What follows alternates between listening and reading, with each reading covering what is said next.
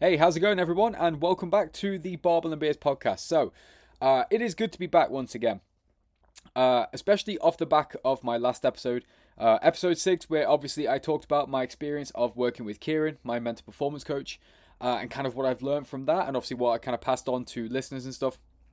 It's gone down incredibly well. Uh, I'm not gonna come out here and say that uh, you know, I've had like hundreds of messages and all that sort of stuff. Like everyone tends to over exaggerate in this in the fitness industry in particular. Uh, I'm not going to say that, but I did have some really nice messages and you know a lot of comments from people uh, saying how you know kind of how much they benefited from that episode, how much they enjoyed listening to my experience and my kind of um, hearing about just my experience of working with you know a mental performance coach slash therapist. Uh, it's it's kind of nice to talk about stuff like that. And what's really interesting about that episode as well is uh, I would argue that's probably the episode where I've had to do the least amount of prep beforehand. Um, if you've listened to every episode on this podcast, you'll know that I one take everything. I don't uh, edit things. I don't uh, re-record. It's just literally press record, go, press stop. We're done with right. Um, and obviously, I still have to do some prep work beforehand and stuff. But honestly, that episode uh, or episode six, the previous episode, that was one where I could just, you know, talk straight from the heart and straight from the head. And uh, it was really nice because I could just basically flow from one thing to the other and I didn't really have to think about it too much. So, uh, yeah, that was quite a nice episode to record. It's very different to the usual content that I kind of post or record or stuff like that. Um, so it's nice to do something a little bit different and to kind of see it go down really well. So yeah, if you are listening to this and you listened to my previous episode, thank you very much for listening. Uh, I think it is my most listened to episode so far, which is pretty cool. Um, but anyway, uh, we are now back, obviously, in the UK. Uh, as you can probably tell by just the audio you're listening to right now, I'm back actually using my microphone uh, in the UK.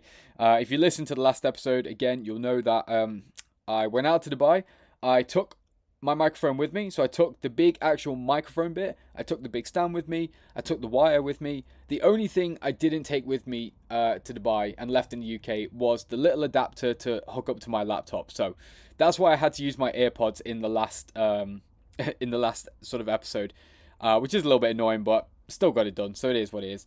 But yeah, nice to be back in the UK. Nice to be back using my proper microphone, and also nice to be back in my office.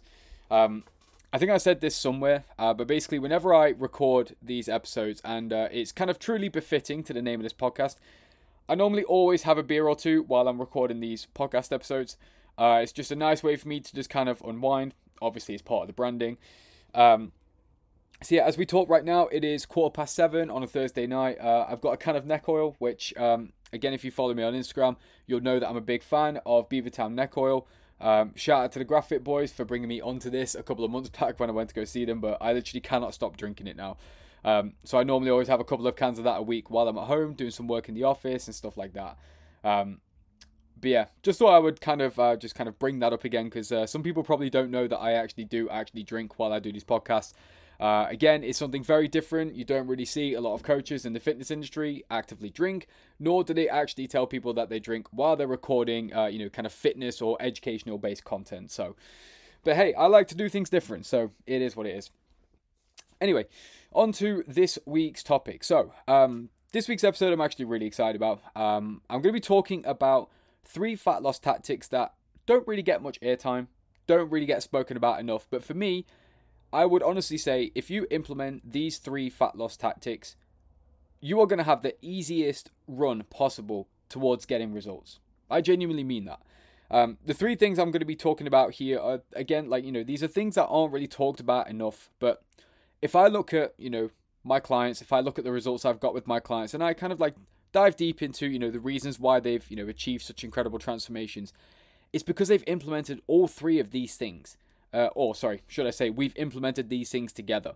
Um, so honestly when i say you know if you are listening to this podcast and you are either going into a dieting phase right now you're going through a dieting phase right now and either things are a little bit tough or you just can't see a way in which you're going to get the end result then honestly i want you to really listen into this and really make sure that you take away the three tactics I'm about to talk to uh, talk about here because I promise if you implement these things, it's going to be far easier for you to get results. So, let's dive straight in. So, the first tactic I want to talk about is actually taking the fat loss game at your own pace.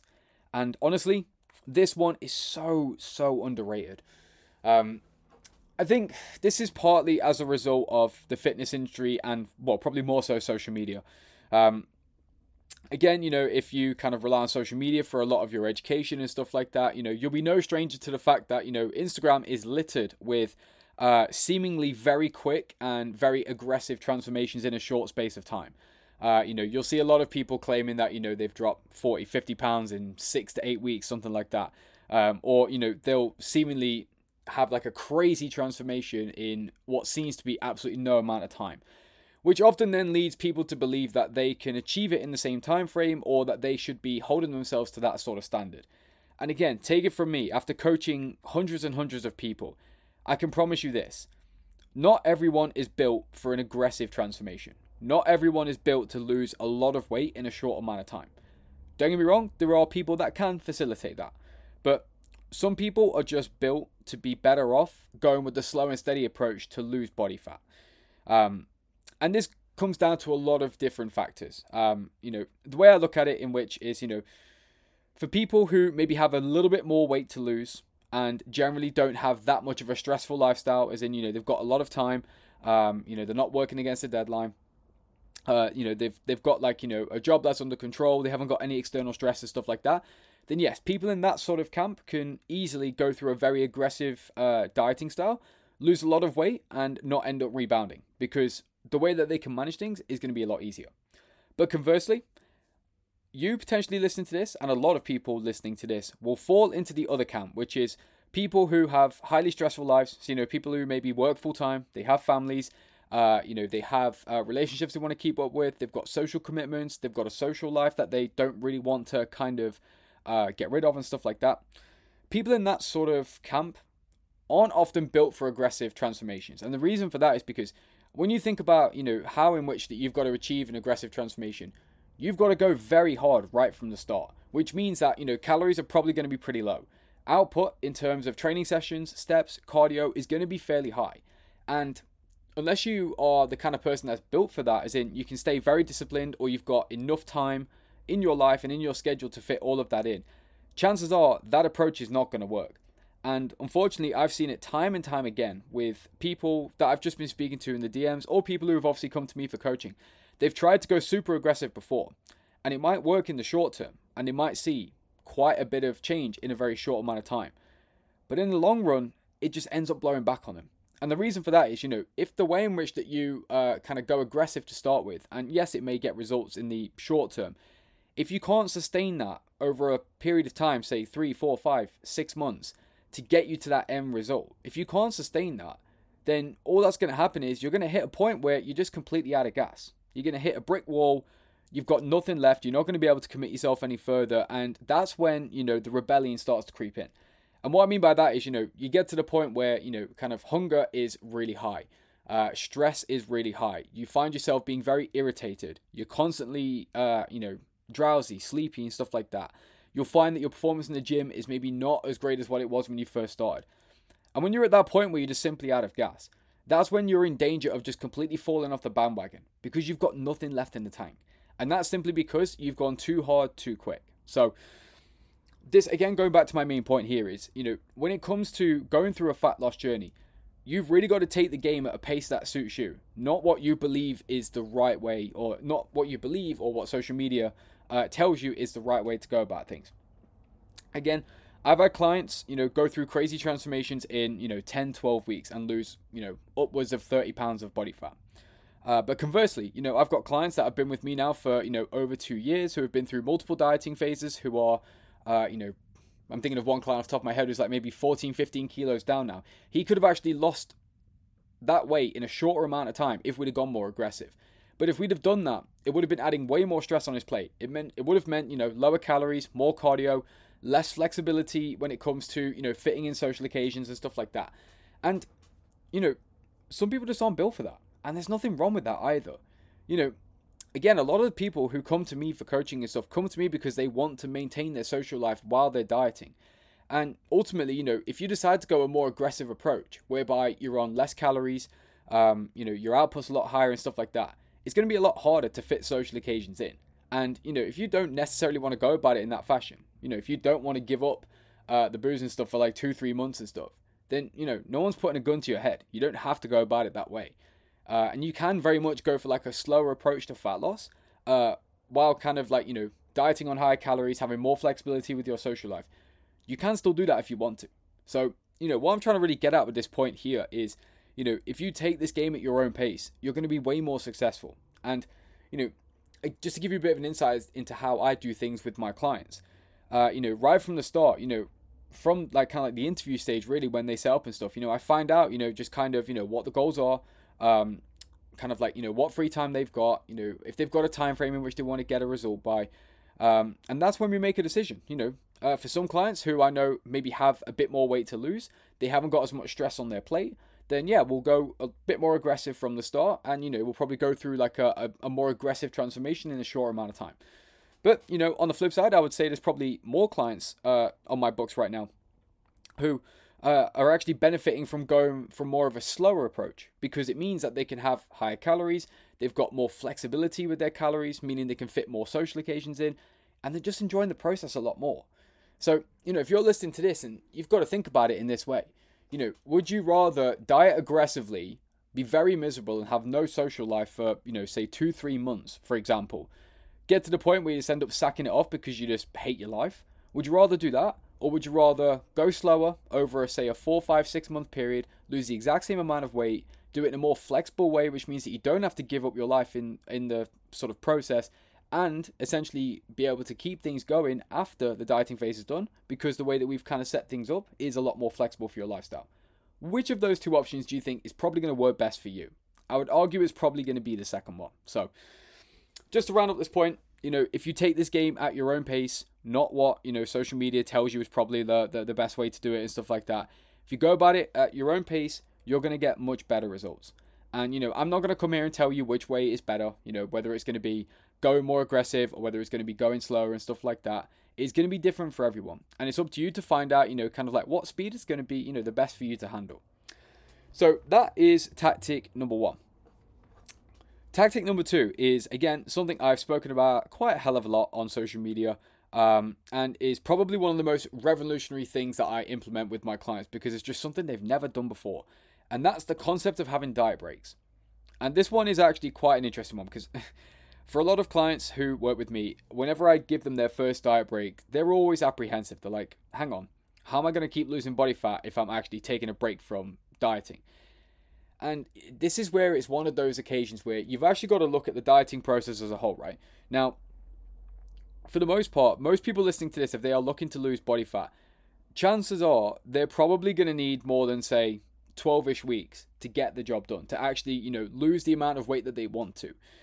And, you know, with that in mind, if you feel like you've got a lot of weight to lose, chances are you're not going to be able to get it done all within one dieting phase you're probably going to have to have a break in between that to just kind of help the body recharge the batteries. Now, I'm going to go and kind of like talk about this from a perspective of, you know, looking at, you know, past experiences, right? So if you're listening to this, think about the last time that you dieted where it was unsuccessful.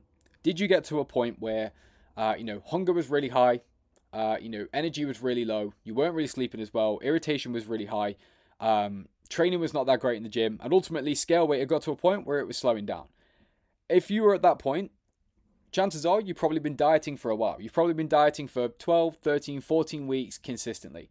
You're at a point now where calories are quite low, output's really high, but basically from a performance perspective and just in terms of rate of fat loss, you know, it's tanked. You're at a point where nothing's moving.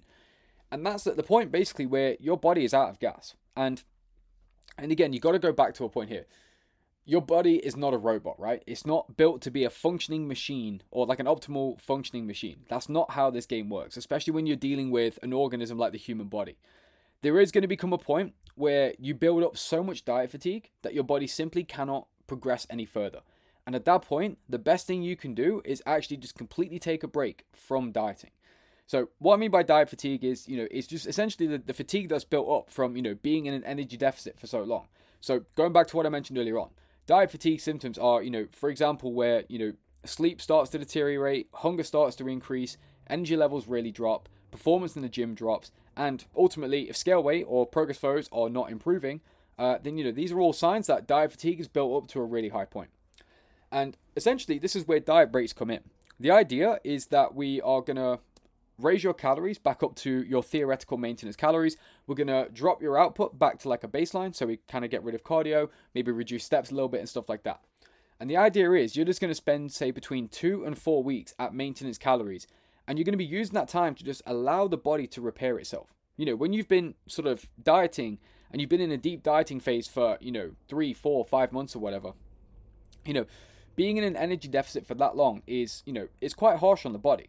And, you know, you've really got to give your body some time away from dieting to help it to repair, to kind of recharge the batteries, is the best way to describe it.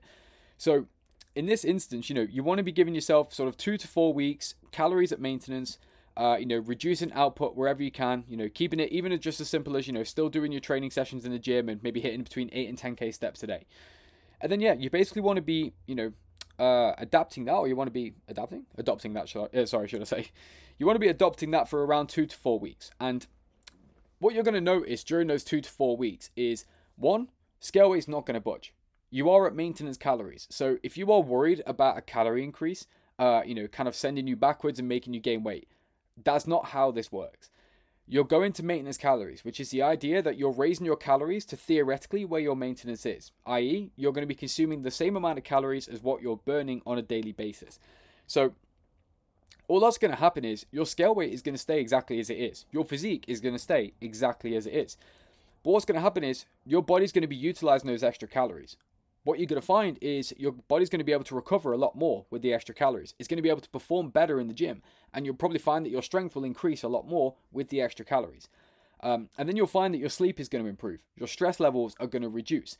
And when you think about the environment that you are then going to be in, or uh, when you think about you know the environment your body's going to be in at that point, it's in a much better state to then progress forward. So you know after two to four weeks, you know if you're feeling physically good, if mentally you are ready to move on, at that point, your body is then effectively ready to then go into the next aggressive phase of fat loss. And again, you could run that for another 8 to 12 weeks before, again, potentially taking another diet break. But the summary of this and where I'm trying to get at with this, the reason why diet breaks are so powerful is because it just gives your body that time to just recharge where it needs it the most. The chances are you're not going to be able to get to the end of a dieting phase and get the job done all in one go you're probably going to need to take a break in between and probably break your dieting phase up into, say, two or three phases potentially, right? So, diet breaks for me are an essential part of the journey. It's essentially like taking one step back to then go three steps forward. That is the best way to describe what a diet break does to the body and how it works in terms of, you know, the overview of your journey. So, if you don't already take diet breaks, I would suggest it's one of the best things you can do in your dieting phase. Um, in terms of when to take them, anywhere between sort of 8 to 12 weeks is probably around the right time frame. It really depends on your rate of progress and it depends on, you know, the amount of diet fatigue that you build up. So, uh, again, talking about it from a coaching perspective, I often give clients diet breaks, again, anywhere between the sort of 8 to 12 week mark. Um, more often than not, it's more towards a 12 week mark because in between that time frame, uh, the body's normally in a good position to push pretty hard and, you know, make a lot of progress. Um, so, yeah, Anywhere between the 8 and 12 week mark is where you want to be looking at taking a diet break. Again, you want to run it for around 2 to 4 weeks, just again, depending on how much of a break you feel like you need. It's very much a case of the longer you spend in uh, you know, the diet break phase, you'll then kind of realize just based on how your body's performing, how you're feeling physically and mentally, that's going to be at the point where you can then make the call about, you know, when you want to drop back into a deficit. So, so yeah, to kind of summarize the point, if you aren't already doing diet breaks, absolutely do it because I promise you, this is going to be like, consider it like a pit stop in an F1 race. It's what's going to allow you to get towards the end of the race without crashing. That is pretty much the best way to describe it. So again, if you're not doing a diet break already, do it. It's going to make your journey to getting in shape so much more efficient and so much less problematic. So but anyway, uh, that is the second point. And the third and final tactic. So this one is going to be absolutely applicable to everyone uh, who is listening to this podcast. Um, again, it does not matter how much weight you've got to lose, uh, how well you've already done, whether you're near the end of your goal or whether you're just starting. This tactic remains the same for everyone and is as useful for everyone listening to this. And it's the idea that you want to be focusing on the systems, not on the end goal. And where I'm trying to get at with this one is a lot of people focus on the end result. They say, for example, uh, you know, for example, if you're listening to this and you want to lose, say, 30 pounds as an average target, right? a lot of people will be uh, focusing on losing 30 pounds or whatever, right? So a lot of their focus is going to be on just that target of being 30 pounds lighter and stuff like that. The problem is, when you think about such a big number to achieve like that, it can be very, very overwhelming. And you know, if you've listened, if you're listening to this and you've been at a point where you look at the mountain that you've got to climb ahead of you in this fat loss phase and you realize that the peak is so far above you and you're just worried about how you're going to get there, it's understandable. And, you know, it's understandable to be overwhelmed in that position. And unfortunately, sometimes that overwhelm can often lead people astray. It gets them frustrated. And, you know, again, I've seen it time and time and again. People will often give up with, uh, you know, dieting halfway through a journey because they still feel like they've got a mountain to climb. And it's because they're focusing so much on uh, you know, the end goal that's still, you know, months away, instead of focusing on what they're doing on a day to day basis and the wins that they are taking on a day to day basis. Um, so something I tell my clients all the time is, you know, you want to be focusing on what you're doing in the micro or on the micro, not on the macro. And what I mean by that is, you know, you've got to be focusing on the system. You've got to be focusing on the habits that's going to allow you to lose weight over the long term. Because it's not necessarily, you know, when you look at the end goal that you've got to achieve here, right? what's really going to get you there is it's going to be basically um, a compounding effect of all the positive and you know the correct habits and systems that you do on a daily basis that's going to get that result so it makes sense for you to just focus on putting one foot in front of the other so if you are listening to this you know if you want to be successful in your next dieting phase or if you want to finish your dieting phase strong right now as cool as it is to have the end goal it's great because that gives you direction. That gives you somewhere to go on your roadmap to get you to that, you know, to where you want to be, right? But when it comes to what you need to be focusing on, don't focus on the end goal. Focus on the systems. Focus on, you know, perfecting your daily routine so that it's going to positively reflect and, you know, essentially contribute towards the work that's going to get you that end result. So you want to be looking at your day-to-day life and you want to be, you know, managing your uh, kind of like schedule well enough to the point that, you know, you can find time to get your steps in. You can find time to go to the gym, to get extra cardio done, whatever it may be. And you want to find or you want to build a system that's going to allow you to uh, meet your nutritional targets and your nutritional requirements as quickly and effectively and efficiently as you possibly can. And when you build a system, a daily system and a weekly system like that, that just makes it very, very easy for you to tick all the right boxes when you start compounding that on a daily basis and you start adding one good day after another good day after another good day and stuff like that, that momentum starts to gather. And before you know it, you're going to be in a position where the weight is just continuously falling off you and you know, you are moving towards your target at light speed.